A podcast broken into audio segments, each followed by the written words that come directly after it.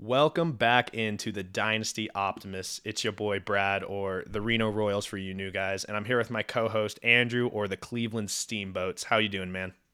I'm doing really well. I'm so happy to be back.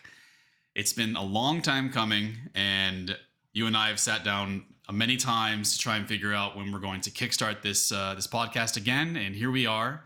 We have some juicy trades. I mean, just juicy trades lined up to talk about here, and I can't wait. Yeah, man, I'm super excited for this. And hey, welcome into all our new guys that we have in the league. It's pretty exciting to have you guys in here. It feels like you kind of breathe some fresh air into the league, and a whole lot of trades came out of it. That's for damn sure. We're going to be talking about a bunch of those today, and really let's get into the trades now. So today's whole episode is just going to be centered around some of the recent trades that have happened since we transitioned into this new year of the 2022 season. So we're going to start this off in kind of a chronological order of when these trades occurred. So, because some of these players were double traded or maybe even triple traded throughout this time span from when we transitioned the league to up until now. So we're going to start off with January 30th. We had a couple trades go through right off the bat. So this first one we're going to bring up, the Columbus Curb Stompers received the 202, the second pick in the second round here. And then the Boston Cream Pies received Damian Harris. So, I know you have some opinions on this trade, so I'll let you get to it here in just a second. My real quick thoughts is I really like this for the Curb Stompers. I don't see Damian Harris as a long-term asset, and the Curb Stompers are not competing this year.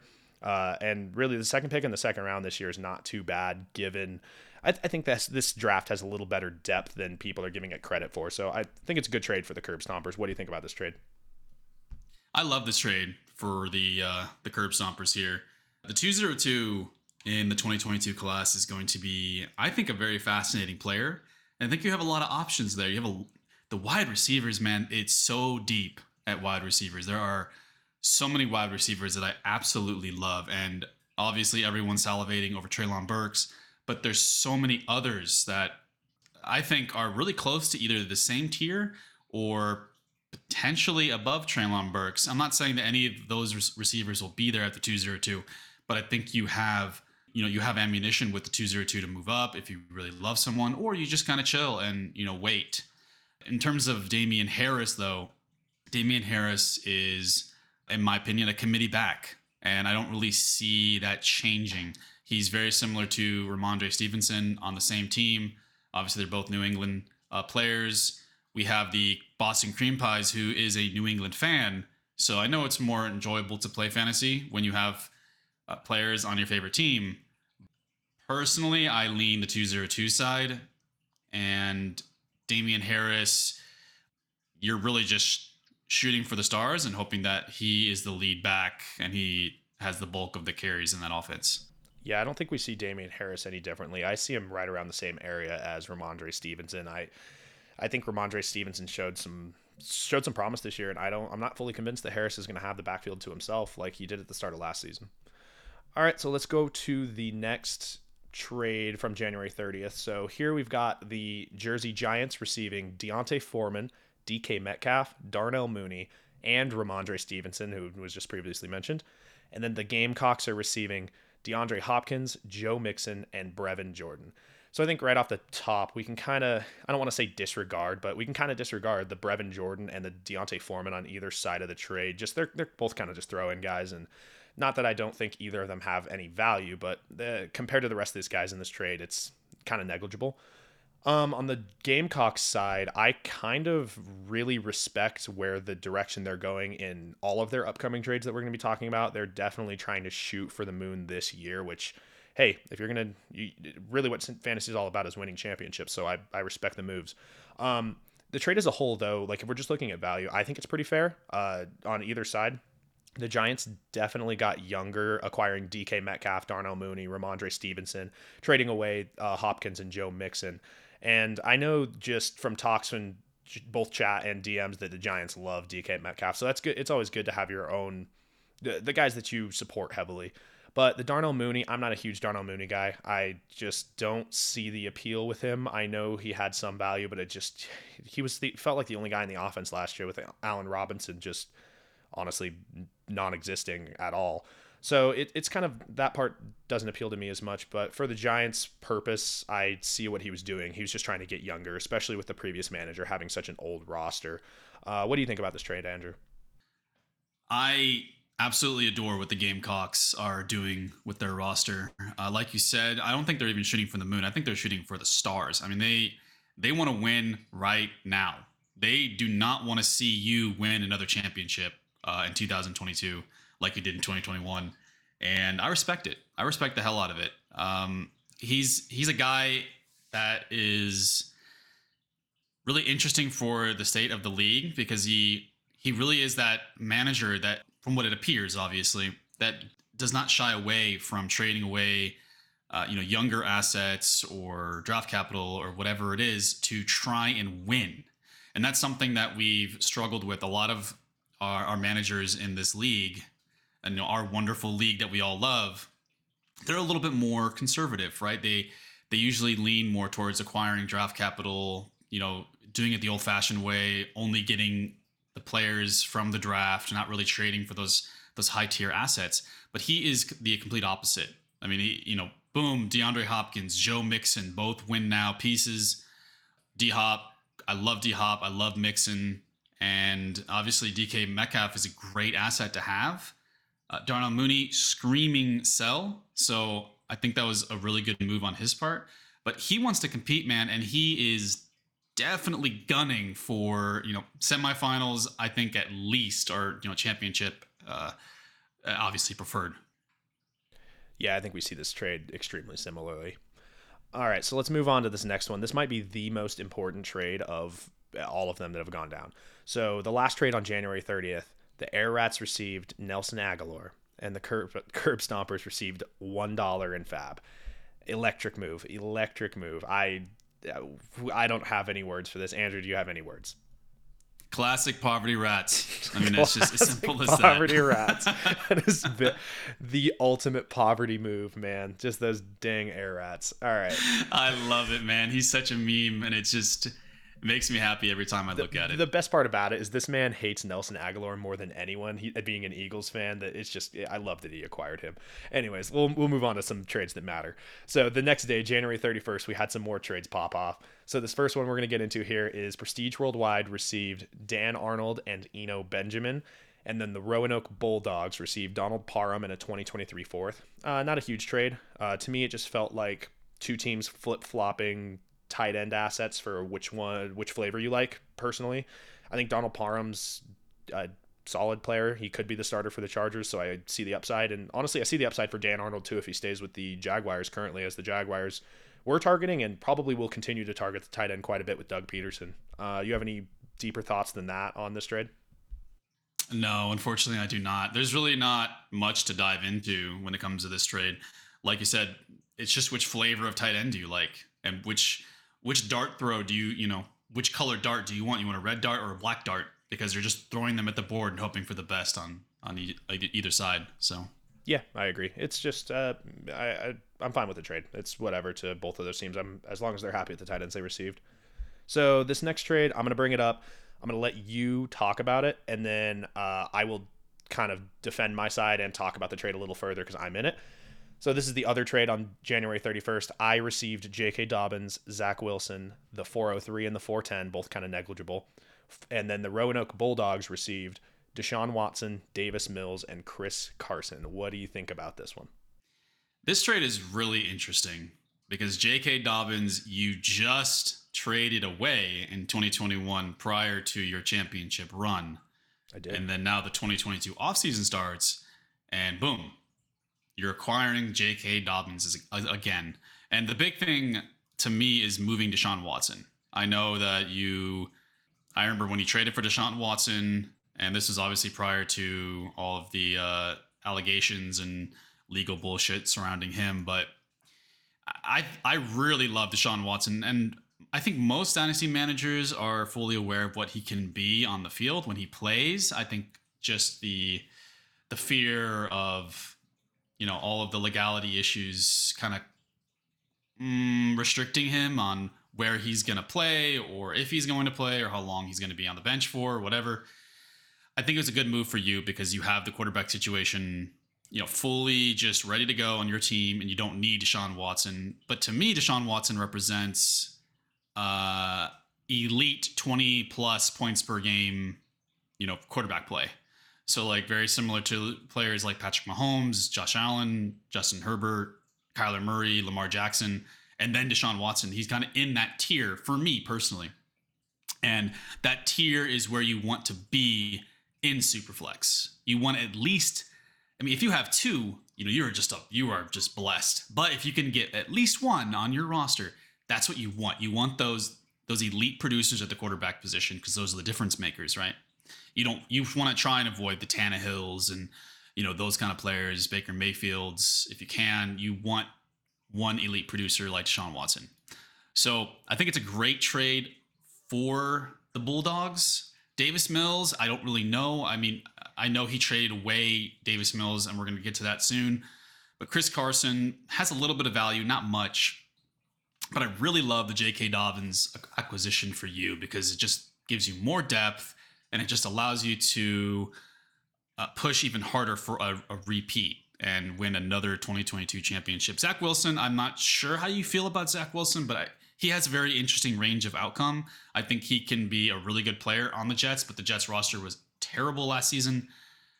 There are some holes they need to fill. However, I think Zach Wilson potentially has more upside than like Baker Mayfield, even at this point. So maybe you walked away with a huge dub. We'll see. Yeah. Personally, why I did this trade, you kind of mentioned it already. I was set at quarterback. I have Justin Herbert and Joe Burrow.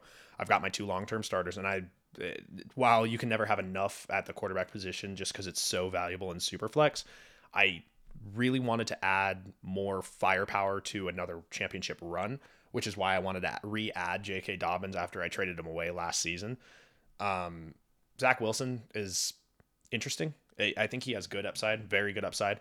I don't think he has like elite tier upside necessarily, but I think he has solid upside, and people are kind of writing him off, and I just haven't yet. He hasn't have the best supporting cast. I mean, even Elijah Moore didn't really pick it up until the end of the season. So I don't know. We'll see with Zach Wilson. It could end up just blowing up in my face if Zach Wilson's trash and J.K. Dobbins doesn't get the carries that we all hoped for, and Lamar Jackson steals too much work, or they add another running back, whatever it might be. But I like it for a move in 2022 for going towards the championship anyways. And honestly, on the other side, it was a great move to acquire Deshaun Watson. Davis Mills, he's whatever. I was fine trading him away. I don't think he's terrible. Don't think he's great.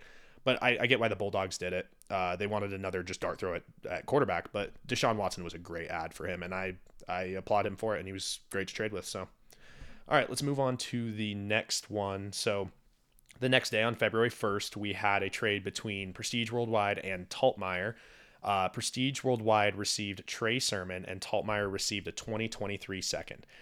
And Trey Sermon didn't work out. And I don't know if he ever will work out. I don't love this trade on the Prestige Worldwide side. I would rather have the 2023 second. I wouldn't be upset at throwing later round picks at Trey Sermon as a dart throw maybe, but I'm not very high on him. Do you have different views, or do you like this trade at all? I wish I did. I wish I had better news for the Trey Sermon manager, the newly acquired Trey Sermon manager, but I just don't. I personally, looking at this trade, you just acquired Keyshawn Vaughn. And most dynasty managers would hear Keyshawn Vaughn and cringe and be like, oh, fuck, I am screwed, because Keyshawn Vaughn is just, he's dead. He's dead in the water. And you don't want to acquire those players in dynasty. They're total face planters.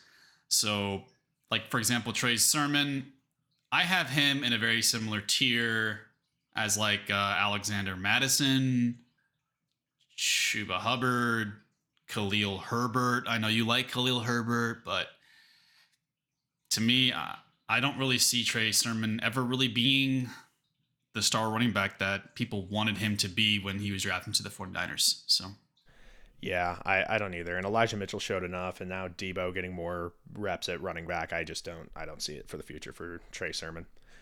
Moving on to the next one, we've got this is kind of a doozy. I liked this trade, and I'm kind of interested to get your opinion on it. So we've got the Gamecocks receiving Ryan Tannehill, Tyler Lockett, and Darren Waller, and then Chicago Southsiders receiving Calvin Ridley, Brevin Jordan, 2024 first, and 2024 second.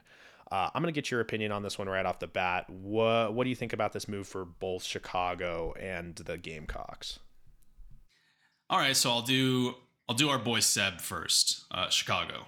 I really love this trade for Chicago. He's really sticking to his guns when he says 2024 is going to be his rebuilding season, and he's going to, he's already made the necessary moves to start rebuilding and, acquire younger assets and trade away those like elite producers that are producing now, but might not be producing when he's ready to compete again, which it might be 2025, might be 2026, who knows, depending on those hits right there with the draft capital. But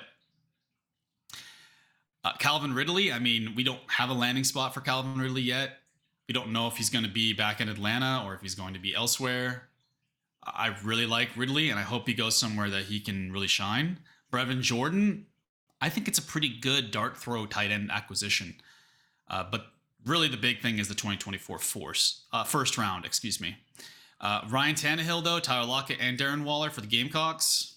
It just really hammers home that Gamecocks going for it all. He wants the championship. He wants to make a statement coming into his first season in our league. And like I said before, I just couldn't be happier for him, and I couldn't be happier for the league, because it really gives us that extra manager in the league that's just not afraid to throw assets at winning the championship, which Dynasty is that's really what it's all about in Dynasty, is winning those championships. There's some managers like myself who are a little bit more like liberal with their draft capital and a little bit too rookie crazy, and I'll be the first one to admit that. I have a problem, but that's just how I play. I like to try and rebuild and win at the same time, which bites me in the ass sometimes. But it's just how I enjoy playing Dynasty. So ultimately, you just do whatever you enjoy as long as it's not damaging to the league, right? Yeah, I agree. And the Gamecocks are really going for it. Obviously, like you said, they've made three huge trades to acquire older assets, but high value assets at that, in order to obviously make a run for the championship.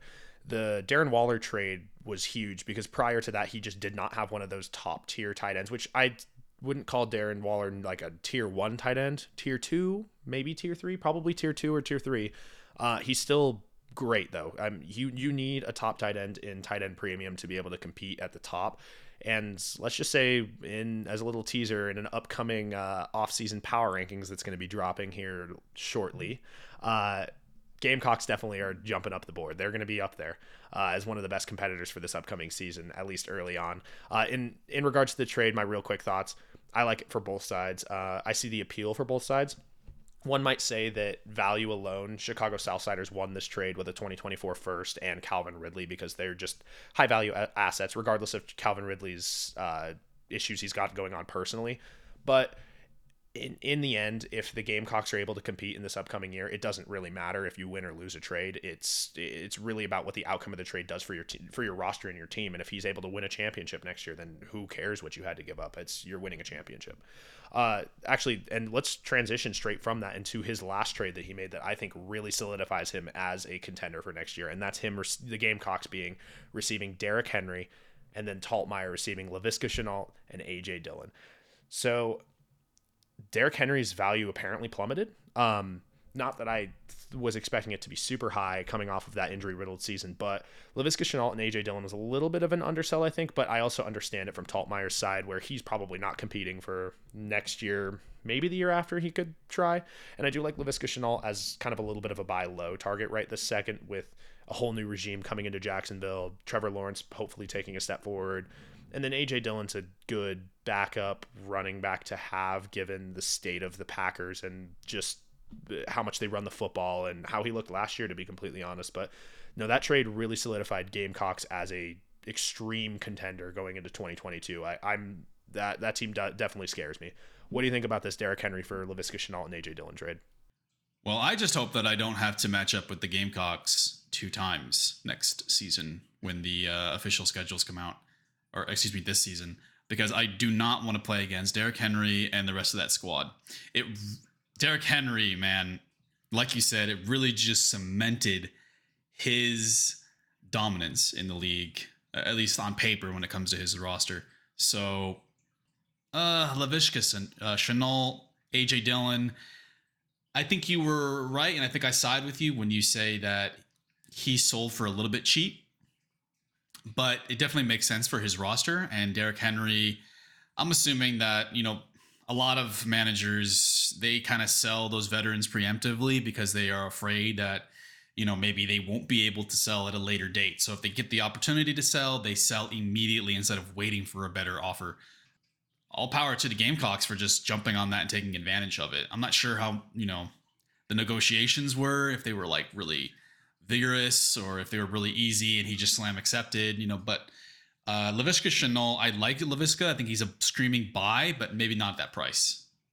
And AJ Dillon, like you said, they want to run the football in Green Bay. Aaron Rodgers probably coming back, even though there's a lot of drama like there always is surrounding Aaron Rodgers. But I think that it's a pretty decent move for the future. Derrick Henry, obviously, still, you know, arguably a top five running back in 2022. So, yep, that trade really solidified the Gamecocks. They're officially scary. So this next trade we're going to go over, I'm going to go over it really briefly, because it's just doesn't move the needle for either team a whole lot to me personally. But we've got the Jersey Giants receiving Russell Wilson, Anthony Firkser, Gardner Minshew, K.J. Hamler, and Van Jefferson. And then the Philadelphia Air Rats receiving Dak Prescott and a 2024 fourth. So to be honest, the only pieces in this trade I really care about are Russell Wilson, Dak Prescott, and kind of Van Jefferson a little bit. Gardner Minshew, KJ Hamler, Firkser, and that fourth just to me are negligible pieces. I don't really care about any of them. I understand both sides to this. I know the Jersey Giants doesn't want to root for Dak Prescott, which is understandable. Not that the Air Rats really do want to, but the Air Rats were obviously looking to get younger at quarterback, and they did get 4 or 5 years younger at quarterback, transitioning from Russell Wilson to Dak Prescott. And I think the Giants must like one of those players in that group of four. I would imagine it's Van Jefferson, to move off of Dak Prescott for that. But to me, neither team really got better nor worse, kind of just negligible. What are your thoughts on that? When it comes to this trade, I personally think that the fuel to this trade was the hatred for Dak Prescott. Just the Jersey Giants just despising Dak Prescott, and every single time he throws the football, just cringing and hoping that it's an interception, because I really don't see a lot. I don't see much gain in this trade, you know, at least on paper, right? I like Russell Wilson more than I like Dak Prescott. And I think I'm in the minority when it comes to that. I think that Russell Wilson still has 20 plus points per game abilities. And I do not really think that Dak Prescott has that in his range of outcome going forward. I think he's going to be more of like that 18, like close, but I like the extra points per game that Russell Wilson potentially provides. Obviously, last season wasn't great for Russell, and the injury obviously didn't help either. The player that I guess Van Jefferson, but to me, I like K.J. Hamler more than I like Van Jefferson. And I know that's a super minority opinion as well, probably. But K.J. Hamler when he was coming into the league, I really liked him, and he ranked really highly in my process. So if I had KJ Hamler, he'd probably just die on my roster, kind of like Brandon Ayuk is probably going to do. He's will just forever be on my roster, and I will never trade him away unless it's just like so egregious that I just would look myself in the mirror and be, you know, extremely upset if I didn't accept that offer. Yeah, I think it's a toss-up between what the player that the Jersey Giants were looking at in that trade kind of pushed or moved the needle to the Russell Wilson side. I mean, like I said, I don't think it really does a whole ton for either team, but hey, as long as each party's happy. So for this next trade, I know you and I have a very specific opinion on this one. We got Prestige Worldwide receiving Amon-Ra St. Brown and the Curb Stompers receiving 110, 301, and 401.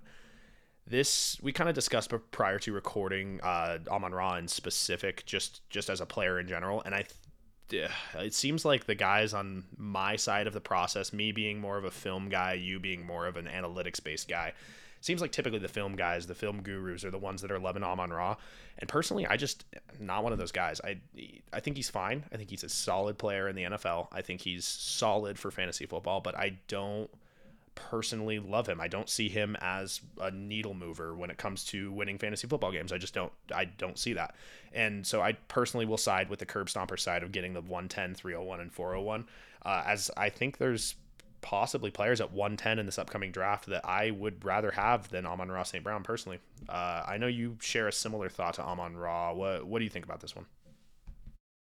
Yeah, unfortunately, once again, I'm with the curb stompers here, and I every single time I come on this pod with you and we're together, there's always something to say about Prestige Worldwide, and I absolutely hate it.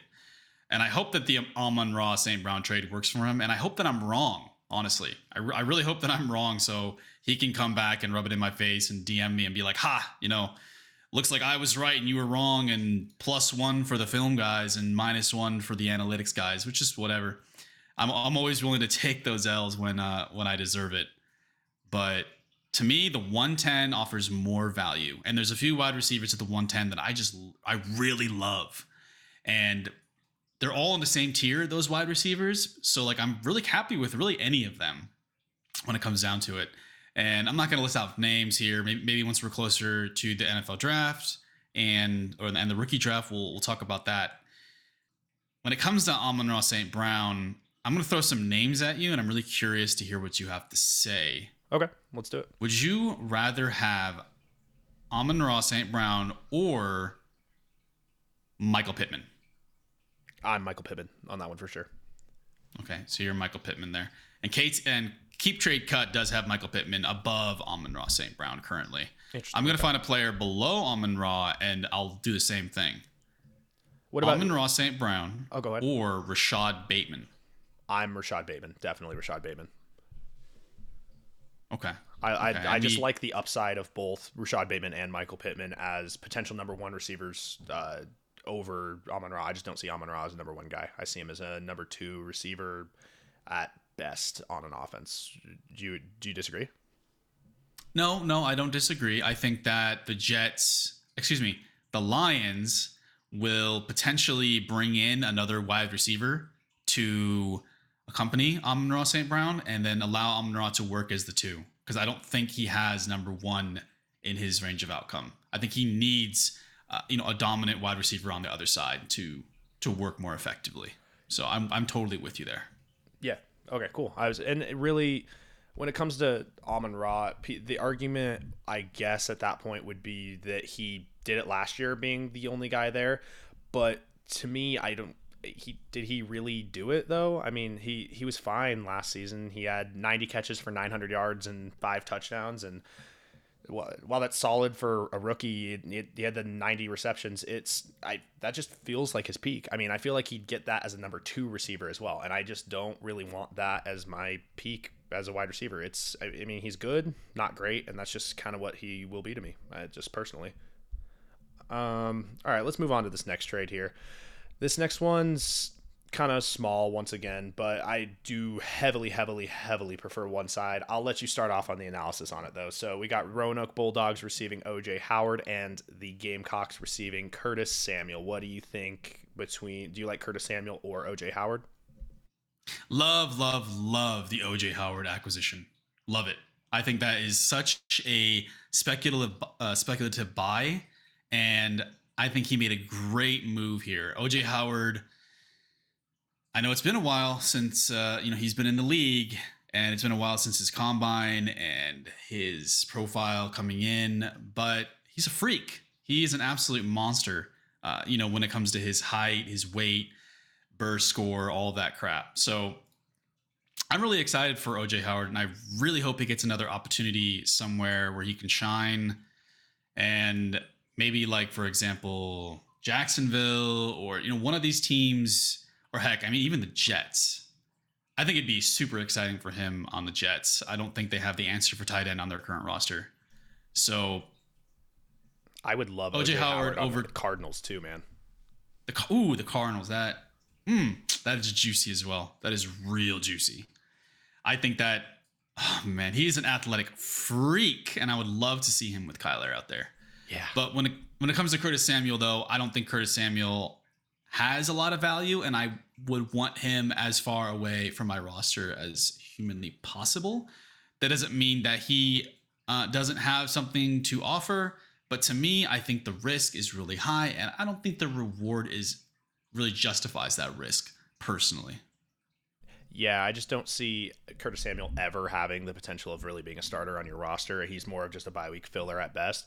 And I do see O.J. Howard as having the potential to be starting. If he goes to the right situation, he, like you said, he has the athletic profile. He just has been injured, and he really could be a starting tight end, especially in a two tight end starting league like we have. He easily could be your tight end too if he goes to a team like Jacksonville or Arizona. I love both those landing spots, and I have not given up on O.J. Howard, so I absolutely loved that trade for the Roanoke Bulldogs. Gamecocks, I mean, I get it. They have their starting tight ends already. They were looking for a little bit more receiver depth. So it's, hey, to each their own. The next trade we're going to be going over here is the Jersey Giants receiving Dawson Knox, Devontae Smith, and a 2023 second, and then the Boston Cream Pies, which is a hilarious name, by the way, receiving Zach Ertz, Adam Thielen, and Tyreek Hill. So once again, going back to the trade that the Jersey Giants made for DK Metcalf, this is kind of a similar situation to me where they're trying to get younger. That team that they acquired was an old roster. Granted, it was a championship caliber roster, but it was a very, very old roster that probably would have been 100% done after the 2022 season. I just think most of their remaining assets would have aged out, and they just wouldn't have been able to compete after that. So I see that the Giants are trying to make some deals to get younger and to possibly have a future, and I understand that.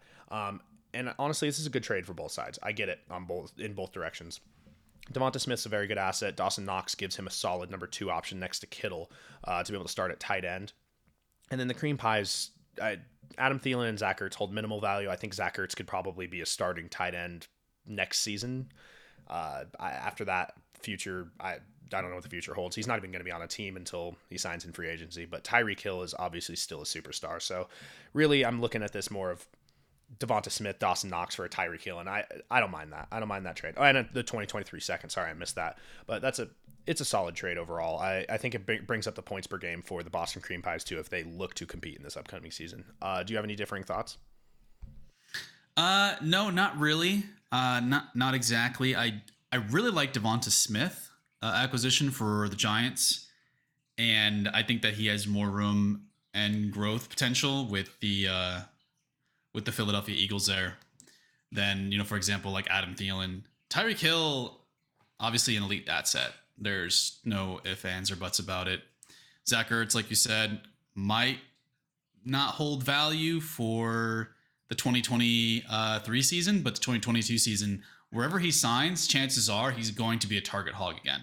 He's going to get a lot of work, and he's going to be probably, if I had to bet money on it, I would bet he would outscore Dawson Knox in 2022.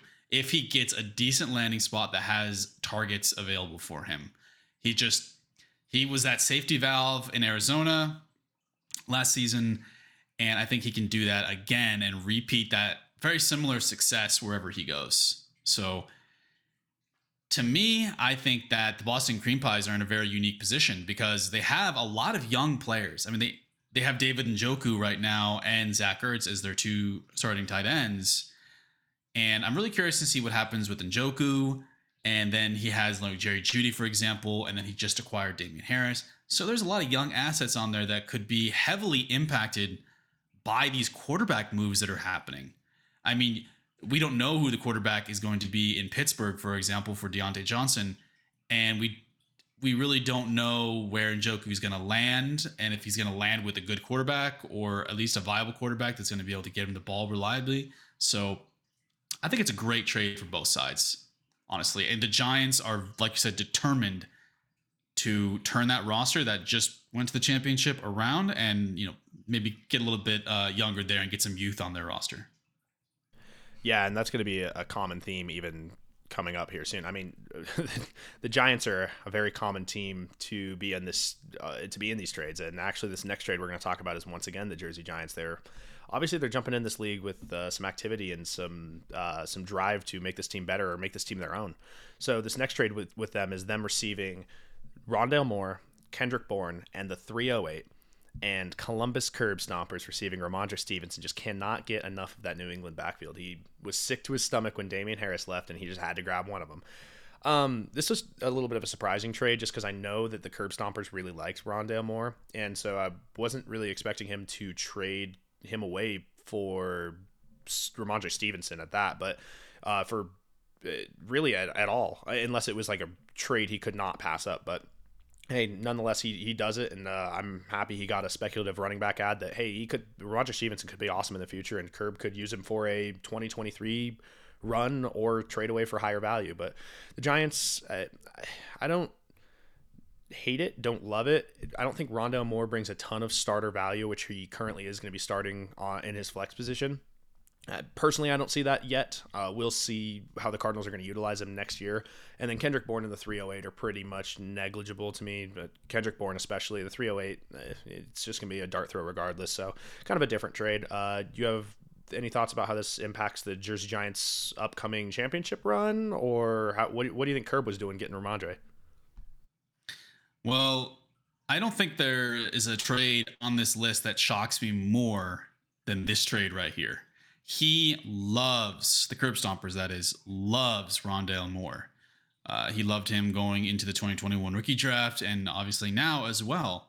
To me, Rondale Moore represents a screaming buy. I would love to buy Rondale Moore on most rosters, especially with Christian Kirk, correct me if I'm wrong here, hitting free agency, potentially not being re-signed in Arizona. So to me, he represents a better opportunity than even like Darnell Mooney, this is very unpopular, I'm assuming, but I'd rather have right now Rondale Moore over Darnell Mooney. Wow. With the price included.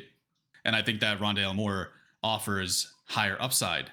This is, of course, my personal opinion, and other people obviously disagree, but for a committee back like Ramondre Stevenson, as it stands right now, a committee back in the Patriots backfield, to me, the Patriots backfield is very similar to the 49ers backfield, where I just, you want at least one of those guys on your roster.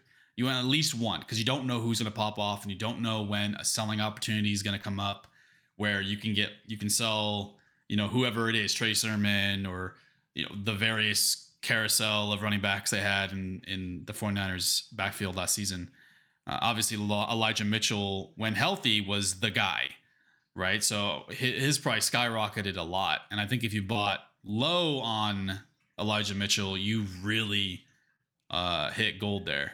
So I love it for the Jersey Giants side. I really love the Rondale Moore. Don't care too much about the Stevenson side, but we'll see. Curb Stompers definitely should keep me honest there. And if I'm wrong, he should definitely DM me and tell me. So I like holding each other accountable. I'm gonna give you a couple of these this or that. I'm just curious where you have Rondale Moore. Would you rather have Rondale Moore or Kadarius Toney? Yikes! Really don't like that question. Am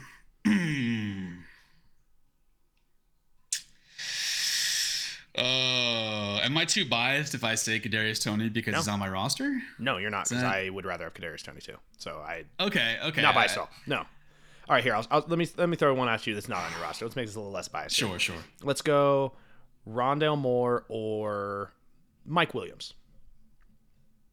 Oh God, it's Rondale Moore. It's not close. See, I hate Mike Williams. I don't think that's consensus though. All right, let's do something different here. Let's really okay. Rondale Moore or Chase Claypool. Ooh, I'm gonna go Chase Claypool. Chase Claypool over Rondale Moore. I really like Chase Claypool, even with the questionable quarterback situation in Pittsburgh. All right, I got two more quick ones here for you. Rondale Moore or Michael Thomas? Oh, Michael Thomas, it's not even fucking close. Okay. See, there's no way. It's not the close. The community is close. Really low on Michael Thomas, so I was just curious. Okay, and then last one, Wonder Boy himself, Gabriel Davis or Rondale Moore. Oh my God, you already know I hate Gabriel Davis. Yes, it's Rondale Moore every single day of the week over Gabriel Davis. And when it comes to Michael Thomas, we haven't done an episode of her buys yet, but if we do, and when we do, Michael Thomas is going to be on that list again because he is the most affordable next to Antonio Brown, 18 plus points per game wide receiver on the market. And you cannot find those players very often. And when you do, they win you championships. So, yeah, no, I agree. I just had to see some values there. I was kind of curious. I think this is the last trade we have here for the Jersey Giants. We've got him receiving the 403 and myself receiving John Bates. I'll just do a quick explanation of what my thought process was on this one because I know you're not going to have a whole lot of input just because it's kind of a negligible trade. John Bates got some play time towards the end of the year last year. He's a dart throw for myself. I like taking tight end dart throws in a tight end premium league. Just maybe one will stick for at least a good bye week filler. He was getting, I think he had 100% of the snaps one of the last couple weeks. He had some targets here and there. I just speculative dart throw. Logan Thomas was hurt all of last season. You never know. Any thoughts on John Bates or the trade in general? I'm assuming not. Negative. I have zero thoughts on that trade. I looked at my Google Sheets and I do not even have your homie John Bates on that tight end list. And I think I have 40 tight ends ranked. So yeah, not a surprise. He doesn't even exist to me. And I had to look him up because I have no idea who that is. So yeah, I'm probably just a homer I root for Boise State. So probably just a homer pick for me, but hey, you got to take those shots sometimes. And it's only a fourth rounder. That's a dart throw in itself. All right. Absolutely. So moving on to the next one here, we've got Prestige Worldwide receiving from myself, a 2023 first, a 2024 second, 410, and Nyheim Hines. And then I received Travis Etienne and Jarrett Patterson. We're going to run this one back like we did with the J.K. Dobbins, Zach Wilson trade. I'm going to let you throw some thoughts out there first since I'm involved in the trade, and I'll give you my side afterwards. Okay, cool. Let's see. When it comes to this trade, I'm torn between my love for the 2023 rookie class and Travis Etienne. I think Travis Etienne offers a very unique opportunity for dynasty managers and, looking at the market here, I think he, for example, in my rankings for running backs here, I have J.K. Dobbins, Antonio Gibson, Travis Etienne, Cam Akers, and Elijah Mitchell all in the same tier. And out of those five players, Travis Etienne is by far the most affordable. And it's not close. Like, do you think, for example, you could trade those assets that you sent to acquire Travis Etienne for any of those running backs I listed in that tier? The only one that's a possibility is Elijah Mitchell, but probably not still. Probably not. I really don't think you could, unless the Elijah Mitchell manager just hates Elijah Mitchell and just is holding on because he has nothing else to do with them and doesn't know what to do with them. So that's why it's such a unique buying opportunity for me. I mean, I could be completely off here and completely wrong about Travis Etienne. However, I really love Travis Etienne, but I really love the 2023 class. So for this trade, I think it's perfect for you because that 2023 first round pick, we're going to assume your roster doesn't fall apart and the players on your team don't get injured like they did in 2021. Even though you still happen to win the championship in 2021, you did get a lot of help from some surprise players that no one saw coming. Yeah, absolutely. For example, like Deebo Samuel, Hunter Renfrow, I might be missing one or two, but those are like, oh, Cordarrelle Patterson. Yeah, also helped a lot. I mean, without Hunter Renfrow and Cordarrelle Patterson kind of filling in those bye weeks and filling in those spots for injuries, you might not have won the championship. No, who knows? I don't know for sure, but it would have been a lot more difficult for you.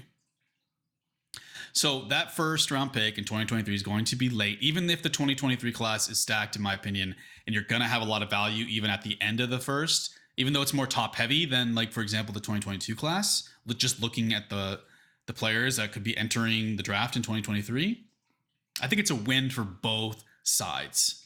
I really like the trade for both sides. Jarrett Patterson, don't really have an opinion on him, but it's mostly just the Travis Etienne. Yeah, no, you echoed my thoughts in why I was doing it in the first place. That I'm hoping that 2023 first is late. I'm expecting that 2023 first to be late. And while it pained me to trade it away, because I'm also a bit of a Devy guy too, so I know I have an idea of what's upcoming in the 2023, and I love that class, man. It's going to be awesome. But Travis Etienne just offers a ton of upside, and I'm looking to win again. Once you get a taste of that championship, you just want more of it, man. It's addicting, and that's what dynasty and fantasy football is all about, is winning those championships. So just like you said, I'm looking for the upside of Travis Etienne, and if he can turn into even part of the player he was coming out of college, I'll be very happy. He was electric prospect. So I love that trade for myself, and I also understand why Prestige Worldwide was trading him away, and the 2023 first is a great acquisition for himself. So this next trade, he actually re-traded away that 2023 first to the Roanoke Bulldogs, and he received Davis Mills and Craig Reynolds. So Prestige Worldwide receives Davis Mills and Craig Reynolds, and the Roanoke Bulldogs receive a 2023 first. This is the last trade we're going to be talking about, and to be honest, I'm not loving the direction of that 2023 first and where it went. Davis Mills is speculative still. I mean, I know he looked okay in his rookie year, and I know he's probably going to be the starter going into next season. I don't necessarily see him as a starter going forward, though. And that we just talked about, that 2023 first, or that 2023 class, excuse me, it's primed to be solid. And I just don't love Davis Mills as a player. I mean, I would understand for a second round pick maybe taking that shot on, hey, maybe this guy turns out to be something, but I just don't see it with Davis Mills. Do you see Davis Mills any differently, or am I looking at him correctly? Oh no, you're spot on. You are spot on, friend. Davis Mills to me represents a backup quarterback, and I hate saying that because our homie, the Prestige Worldwide, just traded away a first to acquire him. And I, once again, talking smack and going in on the Prestige Worldwide there. But Davis Mills, a 2022 starter, definitely. At least as it stands right now, I see him as a 2022 starter. But 2023, 2024, a lot of question marks. And when it comes to first round picks in Dynasty, you really need to make sure you use them to acquire long-term assets, or do the best of your ability to acquire long-term assets, and stay away from those assets that have a million question marks after their name, like Davis Mills. Yeah. Just a second round pick, like you said, would get it done easy. I would easily ship off a second round pick to acquire Davis Mills, but a first, I'm selling for a first 100%, like the Bulldogs just did, but I am not acquiring for a first, and it's not even close, in my opinion. All right, Andrew. Well, any last thoughts on this trade? Actually, yeah, I have a question for you here. This is an interesting one. So, Davis Mills or Jordan Love? I'm going to go Davis Mills by a small margin. I think Jordan Love technically has higher upside, but I think Davis Mills has a more direct line to actually playing. Okay. And here's another one that could potentially be in the starting role in 2022. Kyle Trask and a second round pick. Ooh. Or Davis Mills. Oh, I'm going to go... Is it the second round pick in 2022 or 2023? It's in, okay. So for the sake of this example, we'll do a 2022. So okay. This season, this rookie draft, second round pick, and a mid second round pick. Kyle Trask for Davis Mills.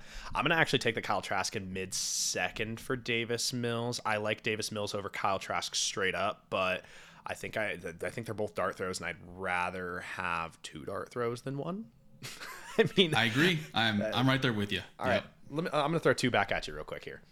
Would you rather have Davis Mills or Jared Goff? Man, you know how much I hate this question here.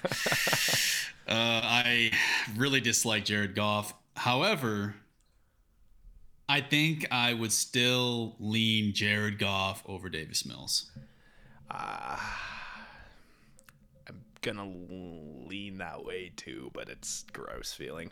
All right, I got one more for you. Let's go Davis Mills or Carson Wentz. The scary part is that on keep, trade, cut, Davis Mills is over Carson Wentz. However, yes, I find that very interesting as well. But for me, I'm still Carson Wentz over Davis Mills. I am too, just because we've seen Carson Wentz high end and we know what his high end is. And I don't even know if Davis Mills has 2021 Carson Wentz potential, to be honest. So I'm going to take Carson Wentz too, but I just know everyone's soured on Carson, so I was curious. I had to ask. Oh, everyone's very soured on Carson.